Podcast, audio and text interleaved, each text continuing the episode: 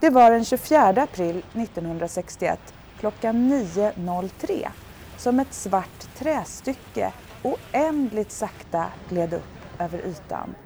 Det var toppen av ett spant, den första delen av Vasa som såg dagens ljus efter hundratals år under vattnet. Strax därpå syntes även några skulpturer och efter ett tag kunde Anders Fransén, Vasas återupptäckare, gå ombord tillsammans med dykarbasen Per Edvin Fälting till publikens jubel. För det här var ett verkligt publikt evenemang.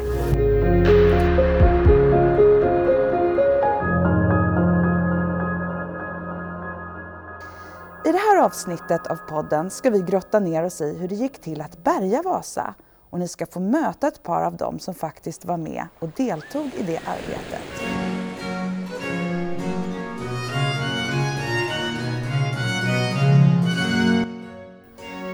Vi ska börja med att beskriva hur komplicerad själva bärgningen var.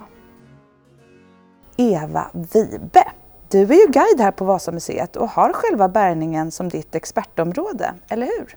Ja, det här med bärgningen har eh, jag själv tyckt varit lite extra spännande. Så den har jag ja, läst lite extra mycket om. Men en sak som jag undrar över är hur intresserade är våra besökare av det här ämnet? Otroligt intresserade. Nästan på varje visning man har här med en svensk grupp, då är det nästan alltid någon som var med på den här tiden och kommer ihåg det de såg kanske på TV eller någon som var på plats och tittade ut på eh, Stockholms ström och såg alla de här bärgningsfartygen som låg bredvid någonting man liksom inte kunde se ännu. Då tar vi oss tillbaka 60 år i tiden, eller lite längre ändå. Eh, till 1956 när Anders Fransén efter många års sökande äntligen lyckades lokalisera Vasa där hon låg på 33 meters djup. Hur kom det sig att han till slut lyckades hitta skeppet? Ja, Anders Fransén han dedikerade otroligt mycket tid till att eh, hitta den exakta positionen. Men han hade fått eh, ganska mycket ledtrådar. Och man ska komma ihåg att redan på 1600-talet då har man varit nere på, på vraket och bärgade kanonerna. Vi har ju bara några få kanoner kvar. Fransén samarbetade ju med den erfarne dykaren Per Edvin Fälting. Eh, hur hade de kommit i kontakt med varandra? Fälting arbetar då ute på Bäckholmen och eh, då kommer eh, Anders Fransén till honom på varvet och ber om hjälp med att fylla på luftflaskor till lättdykare. Han håller nämligen på då tillsammans med till exempel Sjöhistoriska museet med lite arbeten på olika vrak som har hittats, eh, bland annat Resande man som är ganska intressant idag. Och naturligtvis är Fälting väldigt intresserad också utav gamla örlogsfartyg från den här tiden, från 1600-talet. Anders Fransén börjar ju redan egentligen 1954 med de här avsökningarna och sen har han starkare bevis för att han ska leta närmare Beckholmen. För eh, han läser nämligen det gamla brevet som rådet i Stockholm 1628 skriver till kungen, Gustav II Adolf, att Vasa har sjunkit i närheten av det de kallar då Blekholmen, vi, vi säger ju Bäckholmen. Sen finns det också kartor från 1800-talet där en liten upphöjnad på botten finns noterad. Vad har man tidigare trott att den var eller har man förstått att det har varit Vasa? Anders Fransén hade fått reda på att det skulle kunna vara den sprängsten som blev över när man gör Gustav Vs torrdocka på Bäckholmen.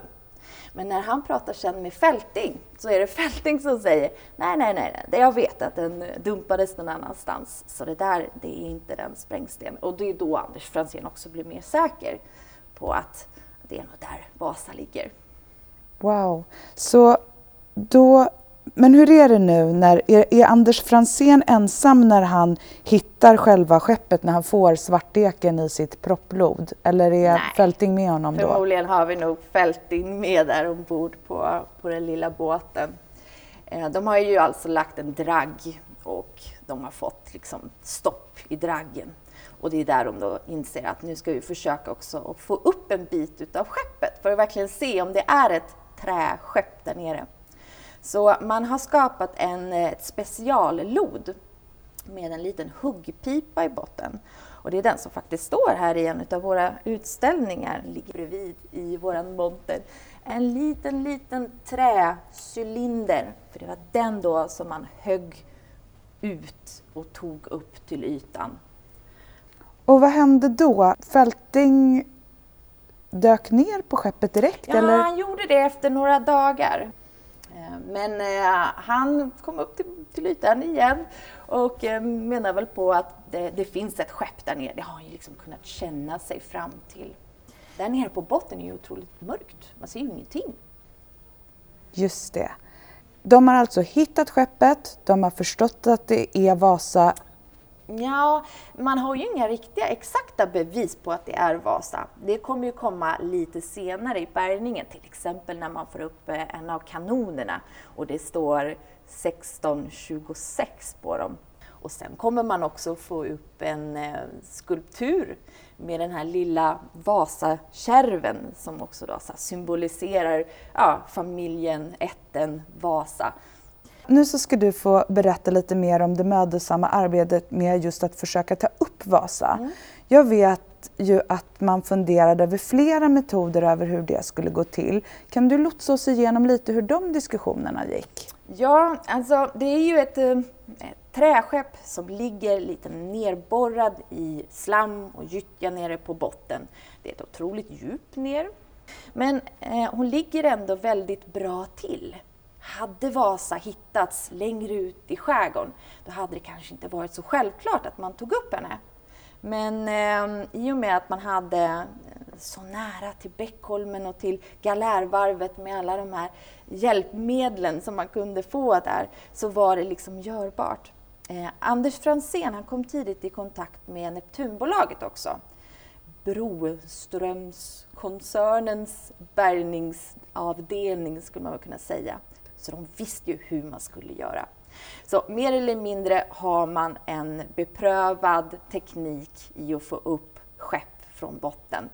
Men det fanns otroligt mycket andra idéer också. Som vad då, eh, till, till exempel? exempel finns det en otrolig historia om hur man tänker sig att man skulle fylla Vasa med pingisbollar. Och så skulle den liksom flyta upp till ytan med hjälp av de här små bollarna. Det finns också en idé om att man skulle bygga en eh, flytdocka, en kasun i vilken då Vasa skulle ligga i och så skulle man pumpa ut vatten och så skulle man kunna ta upp henne på andra sätt. Men mm, Neptunbolaget de, eh, de ville nog inte riktigt vara med om det skulle ske på något annat sätt än det som de själva var specialister på. Och vad var det? Jo, att eh, spola fram först tunnlar under skeppet. Och det här det skulle inte Neptunbolaget göra utan det skulle marinen stå för. Och eh, Fälting, han var ju dykare han eh, såg till också med hjälp av en god idé från Anders Fransén att varför skulle man inte kunna lägga dykarskolan för dem i, i det militära just på Vasa. Så de eh, får i uppdrag att eh, göra sex stycken tunnlar under eh, vraket. Och hur går det till att göra de här tunnlarna?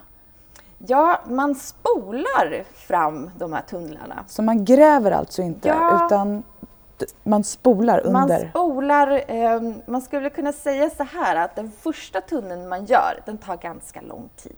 Det här har de liksom inte gjort på den här platsen tidigare.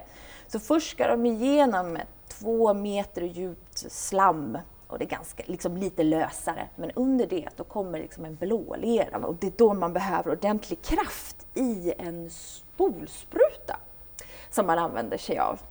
Och eh, nu ska man också komma ihåg att här i Sverige var vi otroligt tidiga med att eh, dyka. Vi hade bland annat en, eh, en man som heter Arne Zetterström och han eh, skapar ett litet munstycke som gör att man kan spola in strålen rätt in i gyttjan och sen är munstycket så format att delar av vattnet sprutas tillbaka. Så att man inte drabbas av den här rekylen som det skulle kunna bli annars. Så på så sätt gör man en tunnel under skeppet som är ganska så här eh, platt på botten. 20-25 meter långa tunnlar och på mitten då så möts de två tunnlarna som sprutas fram. Vi ska snart fortsätta prata om bärgningen och fynd och annat. Men innan dess måste jag bjuda lyssnarna på en skildring från en person som var med då och utförde själva arbetet under vattnet. Åke Lindqvist heter en av dykarna som jag har fått ett telefonsamtal med. Jag eh, kom in på jobbet som Vasadykare genom att jag var eh, anställd i flottan i tio år. Och sen 1957 så fick jag en kommendering till Vasaskeppet. Men hon har ju sjunkit på 37 meters djup. Det var ingen vanlig kommendering. Jag förstår ju att du då hade stor erfarenhet av eh, dykning tidigare. Nej, det hade jag ingen alls. Ingen alls? Inte utav dykning. Alltså, erfarenheten var ju, kan man säga, sista året innan vi dök på Vasa. Att då gick vi en dykarkurs. Och efter den så blev vi kommenderade till Vasa. Mm -hmm, jag förstår. Och vad var din roll? Det var så ganska klart att man måste göra tunnlar. Det visste man ju. Så att eh, vi startade att göra en tunnel 1957, den 2 september. Och eftersom allting var så osäkert så kallades det för en försökstunnel. Och den höll vi på med ungefär fram till julen. Och ingen, ingen som riktigt visste hur det skulle gå till utan vi fick ju pröva oss fram. Men som grund så hade vi ju ett, äh, en tryckslang med oss ner och till den var det kopplat ett äh, särskilt munstycke som heter Zetterströms spolmunstycke. Och med det så spolar man bort leran framför sig. Uh, det vi hade gjort innan vi började med den här försökstunneln så var det att vi fick uh, märka upp skeppet. Vi var ju i princip de första som dök på det. Det var ingen som visste hur stort skeppet var. Och hur länge åt gången var du nere när du jobbade med det här Zetterström-stycket och att uh, spola tunnlar? Inklusive upp och nedstigning så tog det ungefär en timme. Hur många dykare var det totalt som arbetade med bärgningen? När jag dök då 1957 så var vi åtta stycken i det här teamet. Sen så kom det fler och fler människor så att eh, totalt sett så jobbade med bärgning till Vasa 25 stycken tror jag. Jag kan säga lite mer då hur det var eh, när man dök i den här eh, för att göra tunneln. Den var ju ganska så trång, man ville inte göra den större än nödvändigt för att då riskera med att skeppet skulle rasa ner. Man gjorde den så liten som möjligt. det rymdes ju bara en person och eh, man kunde inte vända sig där utan man var tvungen att krypa ut samma väg man hade kommit. Så att om jag förstår det hela rätt så sprutade du med Zetterström-munstycket framåt och sedan var du tvungen att backa ut då, eller har jag ja, förstått det rätt? Ja, grejerna. Ja, de andra grejerna. Och de grejerna som man hade med sig som man måste hålla koll på, är den egna livlinan, den egna luftslangen, spolslangen till Zetterströmsmunstycket och en lina till den spolslangen. Och sen var det ett mammutrör som hade till uppgift att föra ut allt slam upp till ytan. Ungefär en diameter på 300 millimeter. Och så var det en lina till mammutröret och en luftslang till mammutröret. Och eh, de här prylarna fick man ju hålla koll på så att de slog ihop sig. För stod de ihop sig så kunde det innebära att man inte kunde ta sig ut längre. Det låter ju extremt komplicerat tycker jag och farligt. Ja, det är lite komplicerat och lite farligt så det gäller ju att man bevarar lugnet alltså. Tror du att alla andra dykare var lika lugna som du? Ja, det tror jag. När du var nere då som dykare, var det bara du eller var det flera nere samtidigt? Det var bara jag. Så det var en åt gången? Ja, det var det. Hur, eh, hur var det att uh, vara nere så djupt i det där kalla, mörka vattnet? Var, var du rädd någon gång? Jag var aldrig rädd. Men eh, varje gång, efter varje dykning och man kommer upp till ytan blir man väldigt glad över att se dagsljuset. Jag kan tänka mig det. När du var nere på botten, hur har man kontakt uppåt med ytan då? Uh, man har ju en livlina med sig och det finns ett system som man kan signalera med. Så tre ryck exempel i linan betyder att jag vill upp. Och är det ett ryck så är det okej. Okay. Jag, jag, jag, skulle vilja höra lite mer om arbetet nere på botten. Då så sa du att ni var nere en och en, så att när du var nere var du ensam. Gick det att se någonting överhuvudtaget? Nej, det var helt svart alltså. Och man fick orientera sig genom att känna på Vasas botten. Man så, kände ju plankorna där och så visste man jag ska gå tvärs plankorna. Oj. Man visste, de visste vad som var fram och bakåt genom att känna på skeppets bordläggning. Mm -hmm. Skedde det några olyckor under den här tiden? Under vattnet så hände det inga olyckor som jag har registrerat. Däremot så hände det en olycka med dykarchefen Fälting. Jag tror han cyklade hem till sin bostad och så blev han påkörd av en bil. Eh, han bröt eh, benet då. Men eh, han kunde inte hålla sig på land.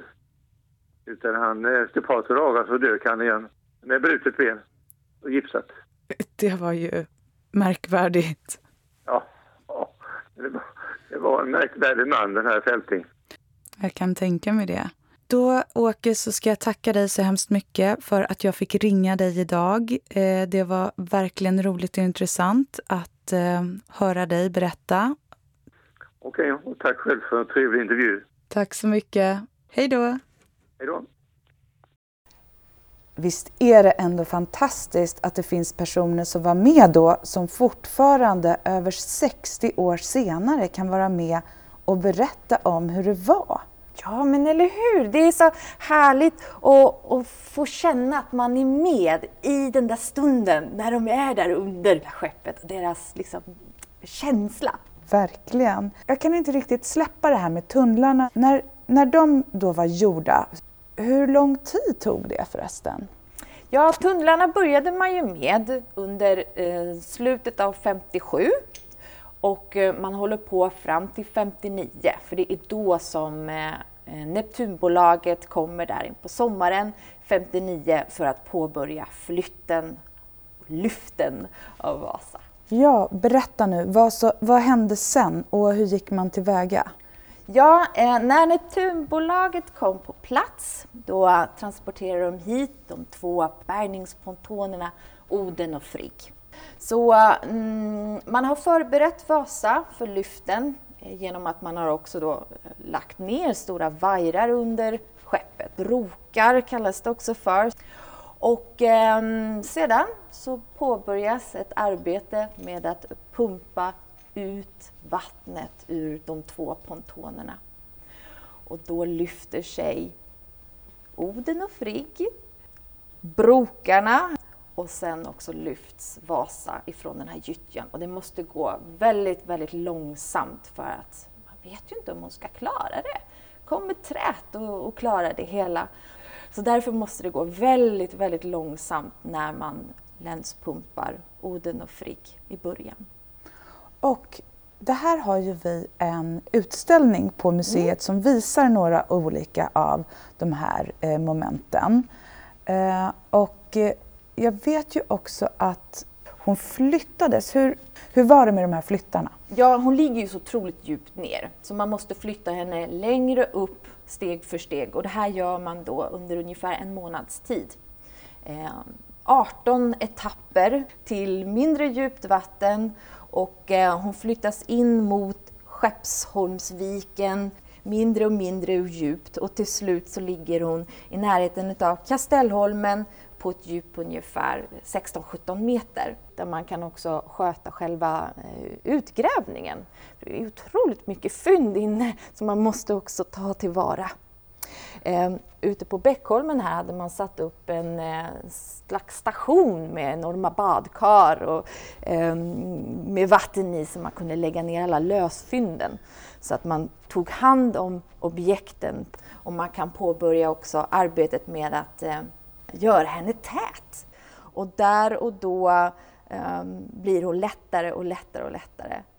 Så man skulle kunna säga fram in i maj, efter en månad, lite mer än en månad, det är då hon sen kan segla på sin egen köl och tas in i torrdockan på Bäckholmen. Och där pallas upp på en flytponton. Och det är ju den flytpontonen hon står på idag här inne i museet. Berätta nu om själva bärgningsdagen Eva, hur det var när skeppet precis bröt ytan. Ja, man hade ju förberett sig flera dagar i förväg och dagen innan hade man sett till så att eh, skeppet låg verkligen, verkligen nära ytan så det bara var att ta upp henne lite, lite, lite mer. För klockan 9.00 dagen därpå, den 24 april 1961, var det ju meningen att alla skulle vara redo och där skulle eh, världspressen, eh, alla stockholmarna som var på plats få se när de första bitarna av Vasa kom upp över vattenytan. Det blev en liten försening, 9.03. Och många av de här jättefina bilderna som finns ifrån bärgningen när man ser Vasa uppifrån, de togs ifrån den stora eh, Stockholms sto största lyftkran. Eva, det är så himla roligt att du pratar om att det var ett sånt stort pressuppbåd och att hela världspressen var på plats. För jag har faktiskt fått prata med den person som då var chef för marinens pressdetalj. Han heter Jarl Elsén och han ska få berätta hur det gick till med att eh, sköta pressarbetet på den tiden. Hallå Elsén? Hej, det här är Katrin Rising på Vasamuseet. Vasamuseet, ja just det. Först måste jag fråga, har jag räknat rätt att du i år är 101 år? Ja, dessvärre. Härligt. Jag är inte så säker, jag delar den uppfattningen men Nej, okej. Okay. okay.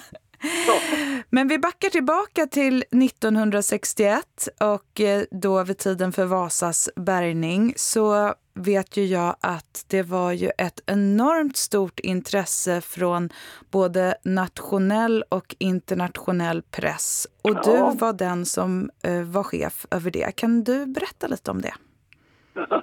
Det var nämligen så att uh, min företrädare Hans Blenner det var alltså han som ehm, förstod på ett tidigt stadium att det här skulle bli världens PR-grej för att använda hans egna uttryck.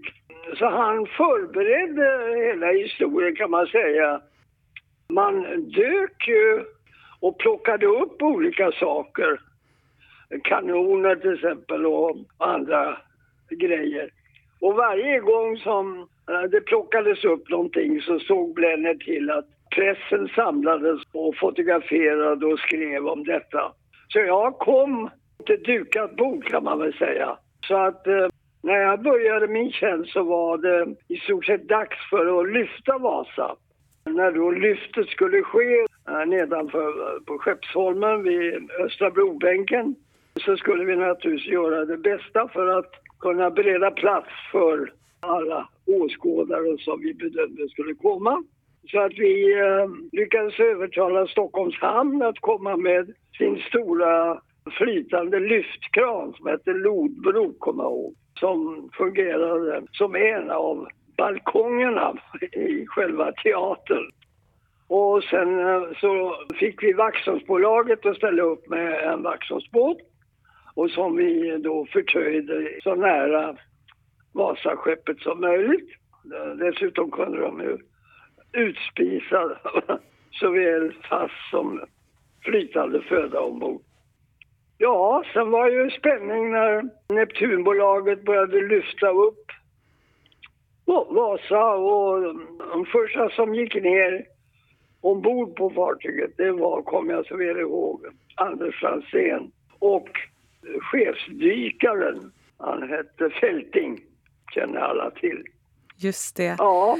Men det, det, var ju förstås mycket svensk press, men det var ju också väldigt mycket utländsk press. Ja, hur ja. hade ni kontaktat dem och hur långt i förväg hade de flugit in då till Sverige för det här tillfället? Ja, uppriktigt sagt så hade vi inte gjort vad jag kan påminna mig särskilt mycket för detta. Utan det var ju bara det att den här Vasa historien överhuvudtaget hade blivit en världssensation att man hade hittat det här fartyget i så fantastiskt skick. Så att eh, det var inga svårigheter att få utländsk press att komma. Vad jag kan påminna mig så hade vi inte gjort eh, särskilt mycket för att få hit dem. Men däremot kanske ordnade så att, att de fick eh, bra platser och möjligheter att eh, fotografera och intervjua. Jag minns att jag blev intervjuad av fransk press bland annat. Visst var det så att det här direktsändes? Själva bärgningen uh, alltså? Ja, o ja. I radio, ja. Klas berättade att du samtidigt med att du skötte pressarbetet kring Vasas bärgning också skötte pressarbetet för hovet. Kan du berätta några ord om det? ja, det var väl så att vid ungefär samma tid, om inte samma dag, så eh, gifte sig kungens ena syster, prinsessa Birgitta, med en tysk prins, Hans sedan. Det var ju första prinsessbröllopet så det bedömde ju hovet att det skulle bli ett enormt eh, presspådrag. Men man hade ingen särskild presschef på den tiden.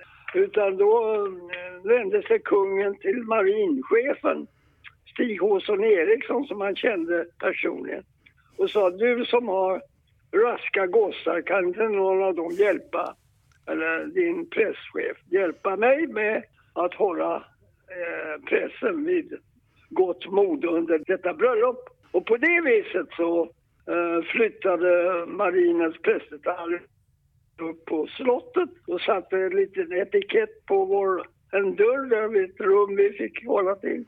Och det kommer jag ihåg att vi skrev Kungliga slottets presstjänst och så var det fött. Tjusigt. Vad tänker du om att Vasamuseet har blivit ett av världens mest besökta museer? Jag tycker det är självklart. Och man har ju gjort detta museum, eller rättare sagt arrangerat fartyget på ett så fantastiskt sätt så att när man bara kommer in genom dörren där så säger man ju instinktivt oh, ah. Alla får den känslan alltså. När var du senast på Vasamuseet? Uh, ja, du, det var nog förra året. Jag var bjuden på lunch av Claes. Helmersson. Claes, ja. Vad fantastiskt eh, att du kunde berätta de här sakerna för mig. Stort tack! Så tack. Tack så mycket. Tack. Hej då! Hej då så länge. Hej, hej. Visst är det fascinerande att lyssna på Jarl Elsén, 101 år och helt glasklar och kommer ihåg allting från Aj. den här dagen. Ja, det är helt eh, fascinerande idag. Verkligen. Men hur var det med hela tänket kring bärgningen? Såg man det här arbetet mest som ett vrakbärgningsjobb eller handlade det också om arkeologi och att undersöka fyndplatsen? Ja, naturligtvis handlar det ju också om att man skulle liksom lära sig mer om 1600-tals skepp. Innan Vasa bärgades så, så, finns det ju liksom inte något liknande någonstans i världen. Så det var ju en stor, en stor händelse och, en, eh, och skeppet har en enorm betydelse för, för hur vi andra skulle se eh, den där tiden. Hur kom det sig förresten att man bestämde sig för att bärga Vasa? Idag sägs det ju att de flesta gamla skepp, åtminstone här i Östersjön, mår bäst av att ligga kvar där de ligger. Ja, hade man hittat Vasa idag hade man inte bärgat det, absolut inte. Eh, men där och då, eh, man hade på den här tiden eh, förutsättningen. förutsättningar. Man hade Neptunbolaget som också ställde upp mer eller mindre gratis för att göra det hela. Eh, man hade intresset bland människor och sen skapade man ännu mera intresse för eh, 1600-talet, för, eh, för ett kanske framtida museum. Så det var väl många i civilsamhället också som var ehm, väldigt intresserade, väldigt intresserade. Jag har faktiskt pratat med en person till som kan mycket om bärgningen och som kanske har koll på hur man tänkte på den tiden. Det är en av Vasamuseets före detta chefer, Claes Helmersson. Claes, eh, du vet ju väldigt mycket om Vasa och Vasas historia. En sak som vi pratar mycket om på museet eh, med våra besökare det är ju att vi ofta säger att skulle Vasa ha hittats idag så skulle hon troligen inte ha bärgats överhuvudtaget. Hur kom det sig när Franzén hittade henne på 50-talet att hon till slut då kom upp? Hur kom det sig? Det intressanta med det är ju att det egentligen inte finns något beslut om att bärga Vasa. Eh, det var någon sorts självklarhet att man skulle göra det som framförallt eh, Anders Franzén drev naturligtvis. Men också kretsen runt Anders Franzén, kanske framförallt Edvard Claesson som var sjöofficer och chef för Stockholms eh, örlogsvarv men också väldigt arkeologiskt intresserad. Eh, Anders Franzén var den första som insåg Vasas storhet just som museiföremål. Och för honom var det fullkomligt självklart att Vasa skulle ställas ut på museum. Det var poängen med det hela. Vem betalade för hela kalaset och, och vad kostade allting? Ja, det är fullkomligt omöjligt att säga. Just därför att större delen av arbetet kring bärgningen var vad vi idag skulle kalla sponsring. Företag som skänkte inte så mycket pengar, men, men tjänster. Man hade ju också insamling. Vasamyntet, alltså något, ett gulmetallmynt som eh, såldes för 10 kronor i Handelsbanken, på Handelsbankens bankkontor. 100 000 sådana såldes, så det blev en miljon kronor. Det var väldigt mycket pengar på den tiden. Det var en massa sådana saker Alltså folk och företag som, eh, som arbetade gratis, insamlingar och sådant. Statens insats var inte så omfattande om man undantar att naturligtvis marinen är statlig. Och det som marinen bjöd på var ju, var ju naturligtvis i själva verket staten som bjöd på det. Eh, men det, finns, det är omöjligt att ta fram ett, ett belopp. Men det är helt fantastiskt att eh, det fanns mycket generositet och vilja att skänka pengar mm. till eh, Vasa och inte minst då av det här Neptunbolaget för det måste ju ha kostat dem enorma pengar med arbetskraft och utrustning.